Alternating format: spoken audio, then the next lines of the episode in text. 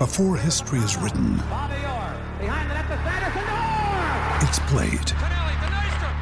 Before it's frozen in time, it's fought one shift at a time. Before it's etched in silver, it's carved in ice.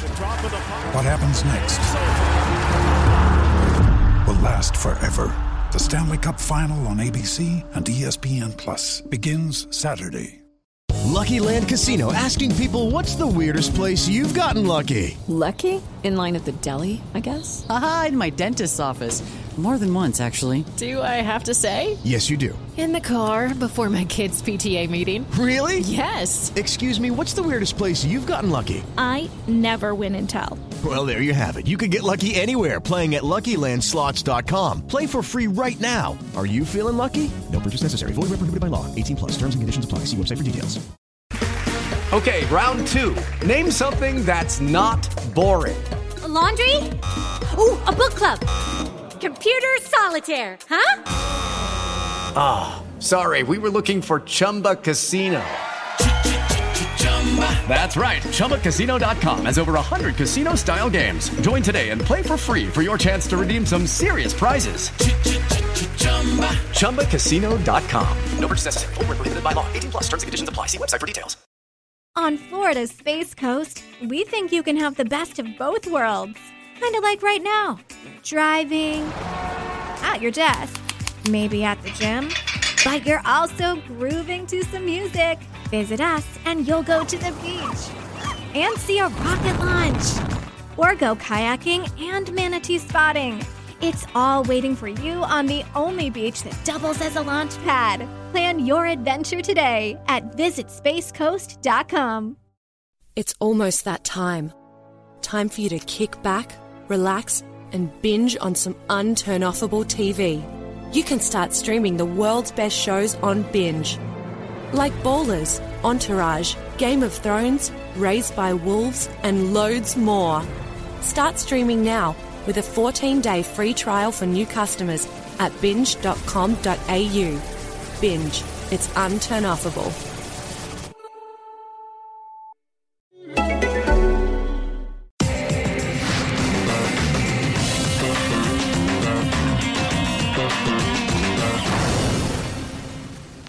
Hello, everyone, and welcome to the Cricket Unfiltered Winter Series. I'm your co host, Andrew Menczel. Joining me, as ever, is Paul Dennett. Paul, how are you? Great, man. It's great to be here as always. Now, I'm very excited because we have joining us today one of my favorite cricketers. Um, and Wes Agar doesn't know this, but I was waxing lyrical about him all summer. So we've got the Bradman Young Cricketer of the Year and the South Australian Player of the Year, Wes Agar. Wes, how are you? I'm very good, guys. Thanks for having me on today. I'm so glad you came on. I, I, I loved watching you bowl last summer. Uh, you know, bustling in with the pace and aggression. Um, yeah, just how you must have really enjoyed last summer. You know, succeeding in all three comps.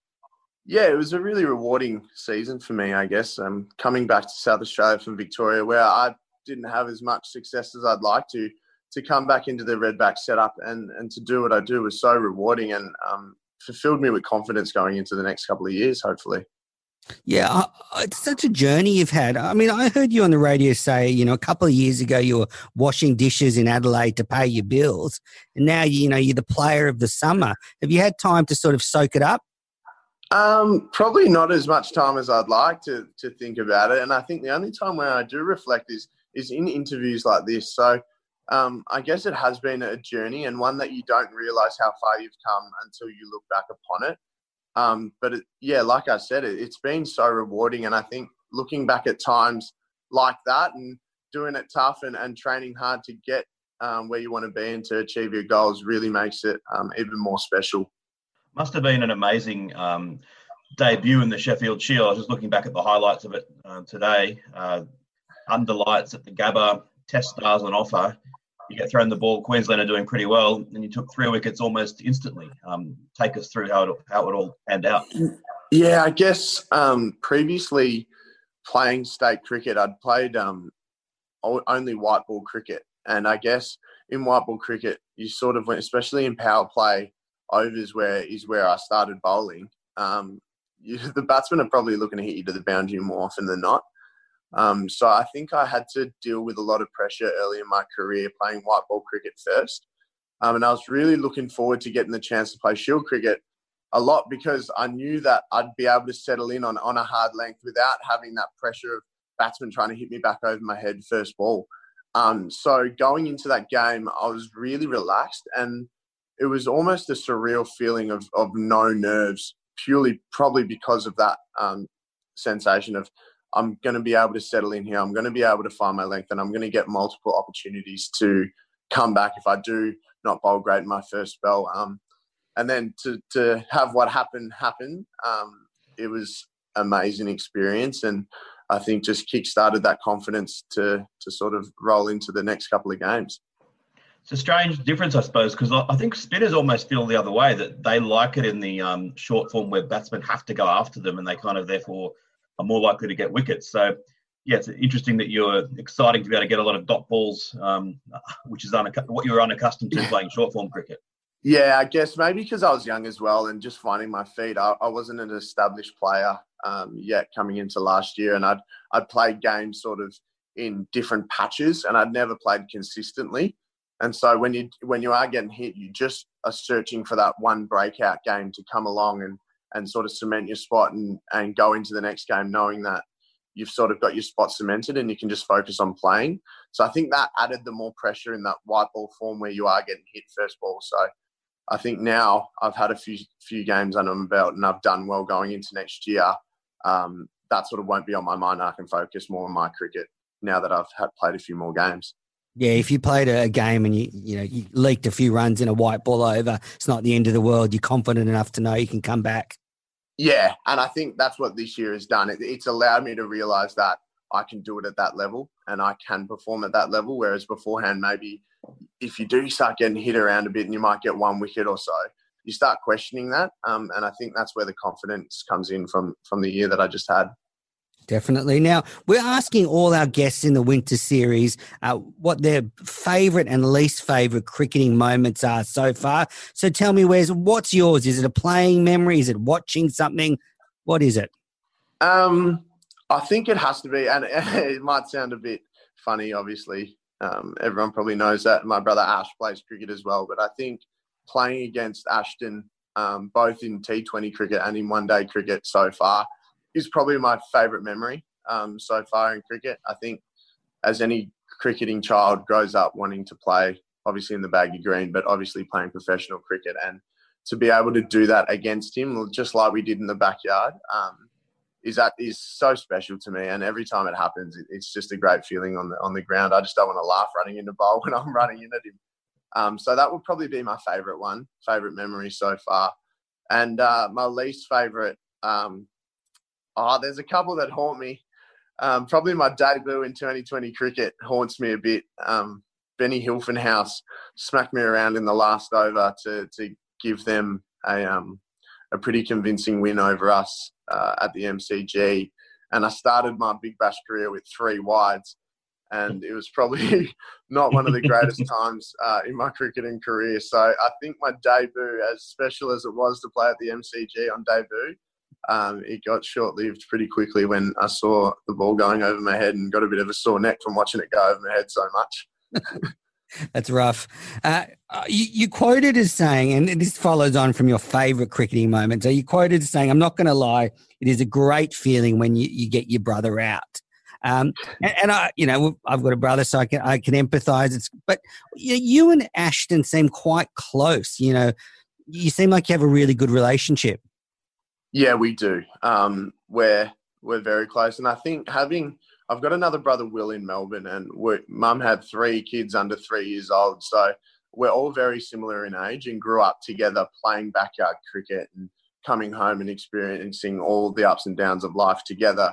And I think having that bond with your brothers is something really special. And I always refer to them not only as my brothers, but my best mates as well. Um, and I guess that's where that that rivalry on the cricket field comes from, not only being brothers, but best mates. And I guess when you go out to play against your best mates, all you want to do is get them out and then have a laugh and a beer about it after because you, you know that one day they'll get you back for it as well on the field. So, um, we are very close, and I think that just become that just um, comes from our family values and the way mum and dad brought us up, but also we're so close as mates as well, and that that brings a rivalry on the field. Yeah, I asked Ash about facing you um, recently on a press conference, and he, he said he hates facing you in the middle. You're just too good. And I, I reckon as well, you must know all his weaknesses having bowled to him his whole life. So do you like bowling to him now? Are you thinking, okay, free wicket here? Uh, I'm not thinking free wicket at all, but uh, I, I do like bowling to him. Um, I guess we always talk to each other, usually when he comes to town or if I go into WA we grab a dinner the night before the game anyway. So we're, we're discussing what we're probably going to do to each other then anyway. And he's trying to predict what I'm trying to bowl to him. But um, I guess it's just the challenge. I think every sportsman loves a challenge. And Ash knows I'm trying to get him out probably more than any other batsman out there. And he's probably not trying to get out to me more than any other bowler out there. So I think that challenge um, and that contest is what really drives me to bowl against him and makes me love it the Agar family probably get asked this a lot, but the, Ashton's 98 on debut. I was actually at um at the ground and God, it was a great experience uh, because the Poms have been giving it to us all day, and suddenly um, that amazing partnership occurred. Were you watching it back in, on TV? What, how did you experience it? We were at the ground as well, actually. Oh, really? Yeah, we were. Um, oh, I, can't, I can't remember the side. I think we were on the side where all the Aussie Aussie fans were with Big Merv. Um, and I remember distinctly, you'll remember too, the night before it was eerily dark mm. and James Anderson was on an absolute heater. And I think he got about three wickets.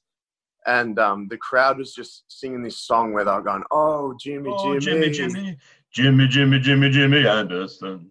That one, exactly. And it was oh, it was probably the most scary feeling. And I was thinking, if I was Ash right now, I'd be so scared in the, in the dressing rooms.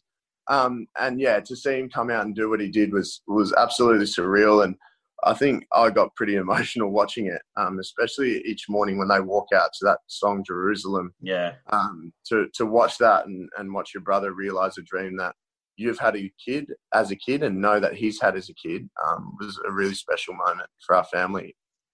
Yeah, I read that you uh, sort of in that moment realized that actually you know, playing for Australia is attainable. You know, it's you know it's a long journey and it's hard, but you know, seeing your brother there gave you some belief that it's actually not out of reach. Yeah, absolutely. I think I loved footy as a kid. Um, I loved playing footy, and I think cricket was my second love to, to footy. I wasn't great at footy. I wasn't bad, but I just loved it a bit more than cricket. Um, but we all, I always saw people that played at the elite level as almost like superheroes, and I think that's what I might have said in that quote. Um, and then when you see someone that you've grown up with um, playing at that level, seeing them go through ups and downs throughout life, and then to see them actually succeed at that level makes you realize that it is attainable and it's it's not superheroes that only get there. It's people that work hard and and really um, set their goals to achieve their dreams. And it made me realize that and made me realize that i can do it. And i think that's when i flicked the switch. It's almost that time time for you to kick back, relax, and binge on some unturnoffable TV. You can start streaming the world's best shows on Binge. Like Ballers, Entourage, Game of Thrones, Raised by Wolves, and loads more. Start streaming now with a 14 day free trial for new customers at binge.com.au. Binge, it's unturnoffable.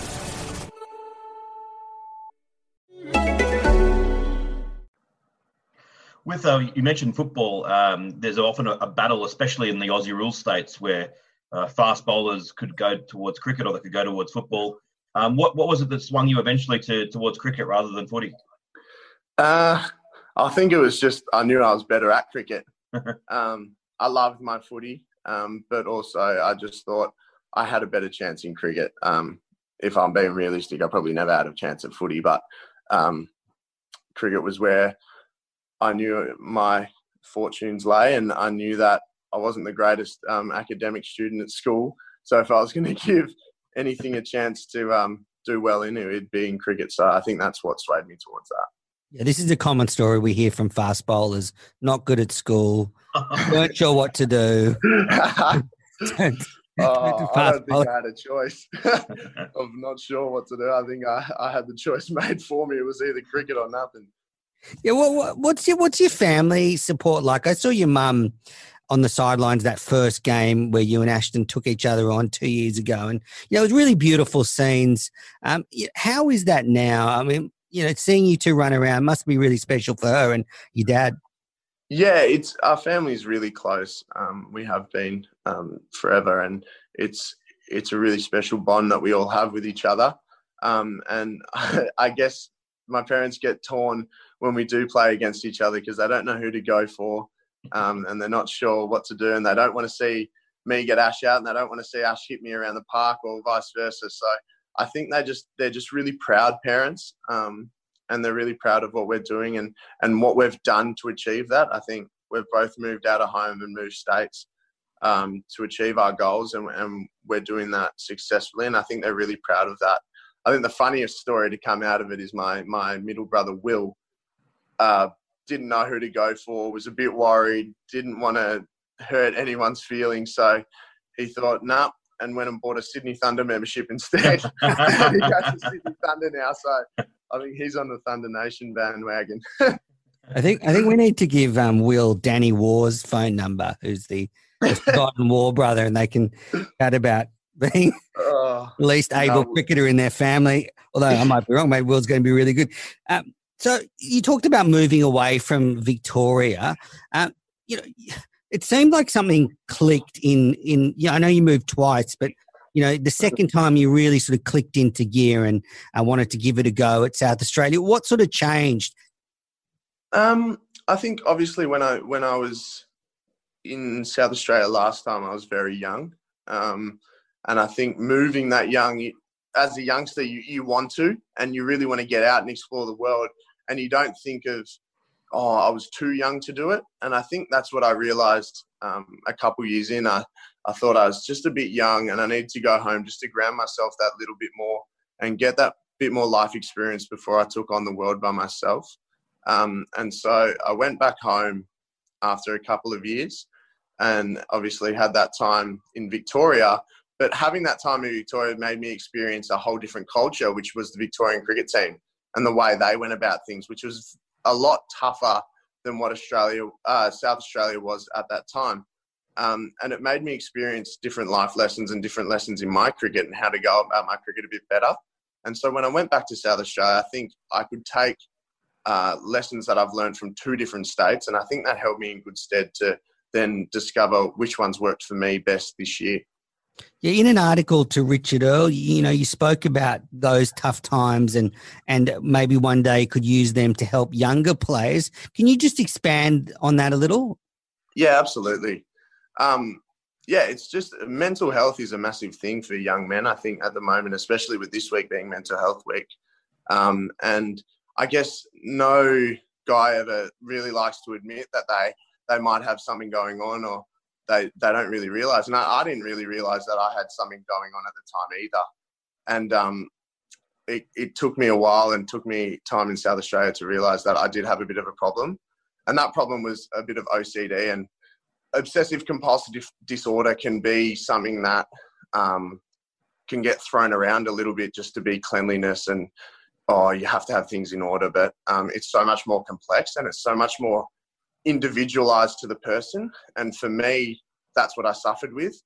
And it was starting to take over my life. I couldn't sleep. I couldn't get into bed. I couldn't do normal daily things that um, everyone just takes for granted. So to go home and spend time with my family really helped me um, tackle those issues that I had and find strategies to deal with them. And obviously, I still deal with them today, but I've got uh, things in place which allow me to um, live life as best as I can while dealing with those problems.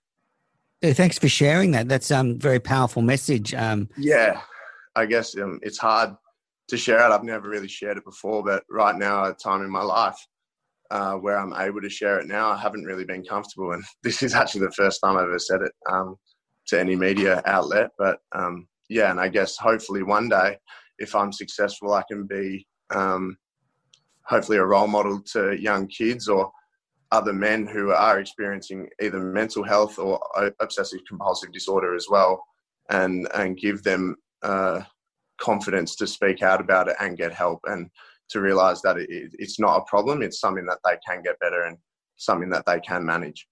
Yeah, and you see it really practically in cricket dressing rooms where you've got a teammate that's struggling, but they're not, you know, they don't feel confident enough or brave. You know, they, they can't come and talk to one of their teammates. It's it's too hard. And I think slowly that's changing, fortunately. Definitely changing. And I think that's the great thing with South Australia. It's it's I feel it's a real brotherhood within the players. Um, and we had a great start to last season where we we had to speak about our timelines of our life in pre-season and how we got to where we were and the challenges that we faced and it really um, let everyone put put their heart in their sleeve and and be vulnerable and it allowed our relationships as players to grow with each other and build a stronger bond which allowed us to open up if we needed to and when I was first here and when I moved back everyone um, was helpful everyone listened um, when I spoke to them and told them why I was moving home and uh, when I came back this year, they took me in like a brother again with open arms. So I think that's a really special thing about the South Australian cricket team. Definitely. It seems remarkable how much, um, taking South Australia as an example there, and I, sense it's across the entire uh, Cricket Australia sort of nation that the sport has had a revolution in the last 10 or 20 years that those sorts of things would have seemed unheard of that people would have had the, the support to talk about them um, does it feel that way that it is a really sort of um, i don't know cutting edge environment where, where, where it's the best of breed?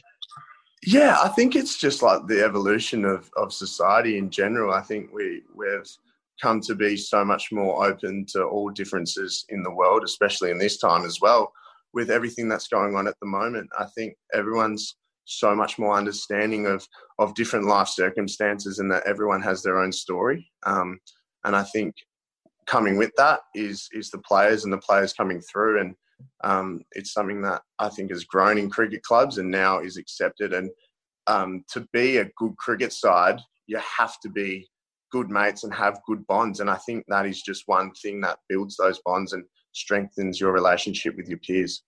Did you watch Amazon's The Test? And did you see some of the stuff Langer was doing? Absolutely. I, I sat with my housemate I think we sat in my room and watched it for two days straight, and we didn't see sunlight for two days. So we loved it. Um, it was so great, and um, Justin Lang is great for that stuff. I know um, from secondhand experience of what he had to do with Ash and um, how he went through different processes of of managing his players and people managing. Um, he's a great leader and a great people person, and someone that I think um, players would feel comfortable talking to. Well, thanks so much for sharing that with us, Wes. Wes, I hope that um, you know people listening can take something from it. Um, and yeah, it's it's a really important message. Now, tell me about some of the messages you've been given from fast bowling coaches. Who are the the, the, the coaches that have really influenced you, your development? Uh, I've had a few actually. Um, when I first moved over to South Australia, I played for. Uh, we have a, a, system called Premier League at the start of the year in pre-season, and it's when um, all the grade clubs get split up into four sections: uh, north, south, east, and west. And they pick the best players from those grade clubs to play in a pre-season one-day competition. Um, and I had a coach of my team, which was called the Western Grit, um, called Mark Harrity uh, big left arm, ex South Australian fast bowler. I think Ricky Ponting said he was one of the fastest bowlers he ever faced. Um, and endorsement. Yeah, Mark um, was really good for me in that time. I think he took me under his wing a little bit um, and helped me out, and just just having general chats about cricket, about fast bowling, about where you want to go in life and where you want to go with your career. And he really um, was my first mentor in South Australia and my first mentor as a professional cricketer. Um, so he had a massive influence on me early in my in my professional career. Obviously, my father and my dad, John, he um, was my earliest mentor growing up. Um, threw balls at me, helped me bowl fast, taught me all the things he knew. Um, and then just recently this year, my grade coach Shaun Tait, um, was a mentor for me this year, and he just like like he's just like me. I feel in the way we think about cricket, the way we go about it, we're pretty relaxed. We're pretty um, chilled out about how we go about things, how we prepare. And I think having someone that knew the way I went about things really helped me um, understand my game and how I went about my cricket. Yeah, don't try and copy Shaun Tait's action. I think you'll break. no, I don't think so. back. Uh, has he taught, taught you his in swinging yorker yet? I don't know if you've seen any footage, but it was deadly. He hasn't. He hasn't yet. Oh, I wish I could learn that, but I think I'm about 20k slower than him, so it wouldn't be as effective. I might get clipped off their heels for six, but um, hopefully one day over a beer I can ask him about it. What's the mindset? Because um, there, there's a few years there where the Australian team was, uh, Darren Lehmann was saying if you didn't bowl 140 or above, then you're going to probably struggle uh, as, a, as an Australian fast bowler to make the side. Do you reckon that's changed at all? That they've started to value accu- accuracy more, or is there? Can you sense a real sense of you need to get a sort of minimum threshold, otherwise you're not going to get considered for higher honours? Um, I think there is a bit of a mixture of both. I think you do have to be at a decent pace. And I think that's a great X factor that teams can have. I think if a player, especially a young player, is coming into the system, have raw pace, I think you can coach them to be more accurate and you can coach them to swing the ball or move the ball off the seam. But I think to coach people that to bowl 140 plus is something that you you can't do. Yeah. I think people can gain four or five, like two or three Ks, but they can't have that raw pace that you're just born with. Um, so I think it's a bit of a mixture of both, though. You obviously have to hold that pace, pace for long spells in Test match cricket. Um, and have to be accurate because if you let batters off, especially in Test match cricket, you look at the patience of guys like um, oh, Kane Williamson and, and Pujara, who just are relentless, waiting for that bad ball you have to be more relentless than them. And it's a battle of who can do it for longer. Um, so if you can hold that pace, but then hold the accuracy for longer, I think it's it's a nice mixture of the both that you need to really be successful at the top level. What about the queue of fast bowlers in Australia at the moment? Is someone that's you know on the list now? When you look at you, you look up and you see Stark, Hazlewood, Cummins, Pattinson. You know the sort of list goes on. Is that is it discouraging in a way, or or do you take something from it? Uh, for me, I think I've had one good year, um, so I, I don't see myself as a person on that list as such. I think I look at those guys still and try to model my game accordingly. Um, especially Josh Hazlewood. I've, I've tried to model myself on Josh Hazlewood throughout the years a lot. And I think um, I still look at him as a person that I'm learning off rather than as a person I'm competing with as such. Um, so I guess if I have a few more good years, then then I can start seeing myself as a person on that list. But I think it's something that I need to repeat for a few more years to then look at those players as as peers more so as um, role models.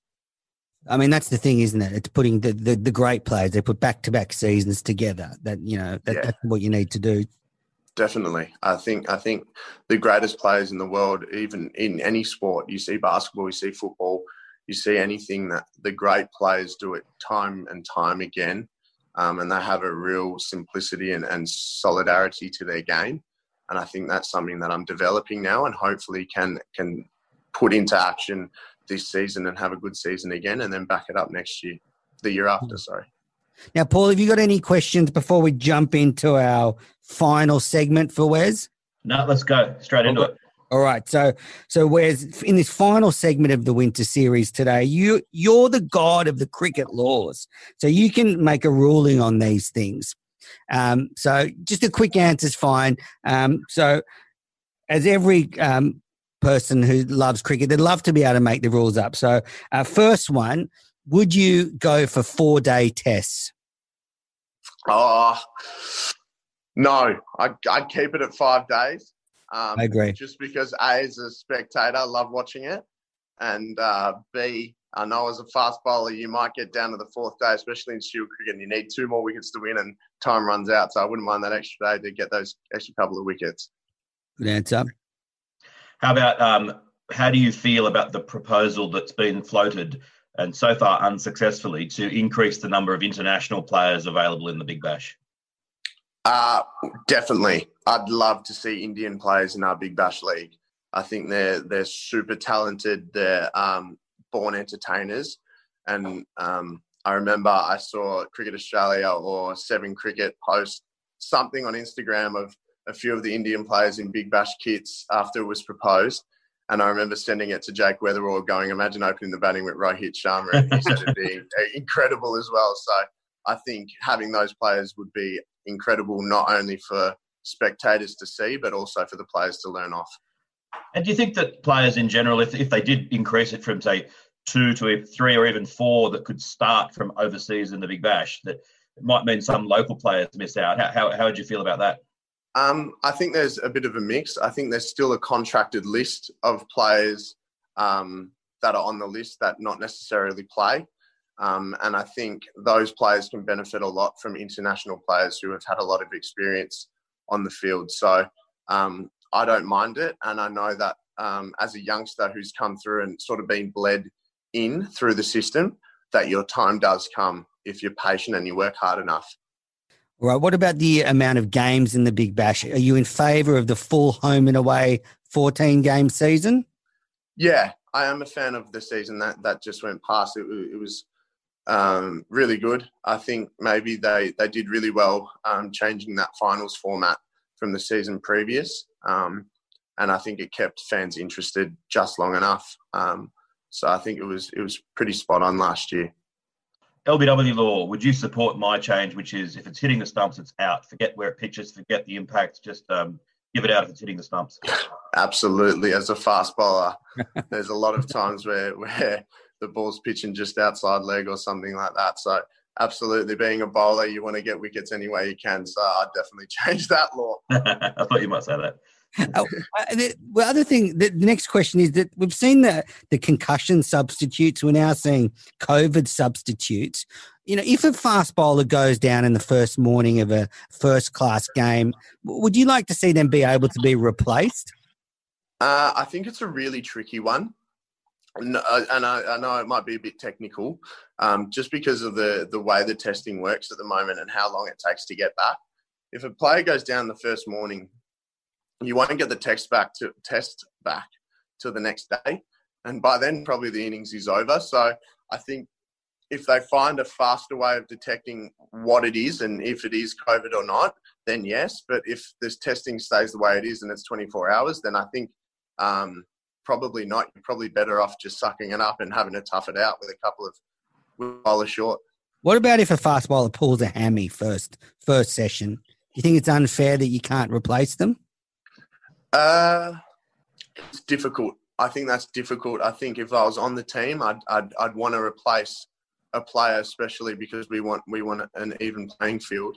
Um, but I think I, if I was on the opposing team, I'd sit there and say, well, I think that's preparation, and I think that's just the way the game happens. You don't see it in footy, a player pull a string and, and they bring another player out of the stands, you know. So I think um, injuries are just something that are freak accidents and something that happen. And I think every game's going to have different things that put play uh, teams in more of an advantage than the other. So probably not. What do you think of the uh, Sheffield Shield bonus points? My view is that no player in the Shield has ever given them any thought at all, and that therefore they might as well get rid of them. Is it something that you guys regularly talk about during the breaks? Uh, not regularly. I think it's more the captain talks about it, and the batters talk a lot about it because it, it, you got to bat the hundred overs um, okay. as such. So I think it's more something that the batters like to tick off, and, and a little bit of a KPI um, for the batsman to get to um, and a batting team as an innings to get to. But me with my cricket, like I said, I wasn't the great greatest academic, so I, I, try to not understand those technicals. It's already complicated enough as it is. I still don't understand the bonus points. All right, last one, Wes. You've been so good with your time so far. Who's the best batter you've ever bowled to? Oh, that is a hard one, actually. Best batter I've ever bowled to. I don't want to get it wrong. That's my problem. Um, Say Callum Ferguson, your captain. Travis Head. There's been some great ones. Um, the only one, the one that springs to mind the most, uh, the two at the moment, there's some really good um, current batters at the moment. Like obviously Marnus um, has had a great season and is coming up for Australia, and I found him really difficult um, to bowl to at the Gabba. Um, he just if he if he played a miss, he'd get nowhere near it. And um, if you weren't beating his outside edge, he's hitting the middle of the bat, and it just right. didn't seem like you were going to get him out at the time. So I found him very difficult to bowl to, and um, I think also bowling to Usman Khawaja as well um, was quite challenging, but also someone who I held in really high respect and someone who I really uh, enjoyed the challenge of bowling to. so I'd say those two players. Yeah, great players. Well, Wes, thank you so much for coming on the podcast today. It's been an absolute pleasure to have you on, um, and uh, best of luck getting ready for next summer. Thank you so much for having me, guys. I really appreciate it talking to you. Thanks, Wes. Take care. That was Wes Agar, and you've been listening to the first episode of the Winter Series. Paul and I and Jaleesa, hopefully, will be back with these feature interviews every week uh, at the moment. So we hope you enjoyed that. You can follow us on Twitter and Instagram at Oz Cricket Pod, AUS Cricket Pod, and head to our YouTube page, Cricket Unfiltered. We're doing a weekly show every Thursday at 5.30 p.m. live, and you can also watch it there at any time during the week, the show. It's there all week if you miss it. And plus, we're putting up highlights of the podcast. Well, thanks for listening and back soon.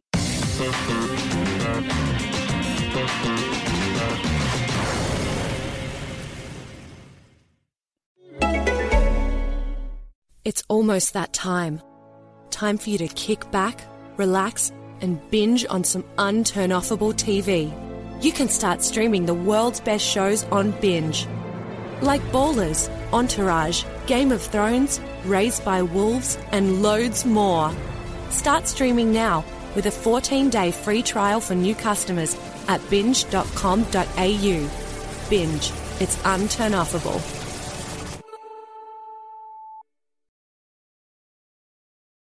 Sports Social Podcast Network. Judy was boring. Hello. Then Judy discovered ChumbaCasino.com. It's my little escape. Now Judy's the life of the party. Oh, baby, Mama's bringing home the bacon. Whoa, take it easy, Judy. The Chumba life is for everybody. So go to ChumbaCasino.com and play over 100 casino style games. Join today and play for free for your chance to redeem some serious prizes. ChumbaCasino.com. No purchase necessary. Void where prohibited by law. 18 plus terms and conditions apply. See website for details.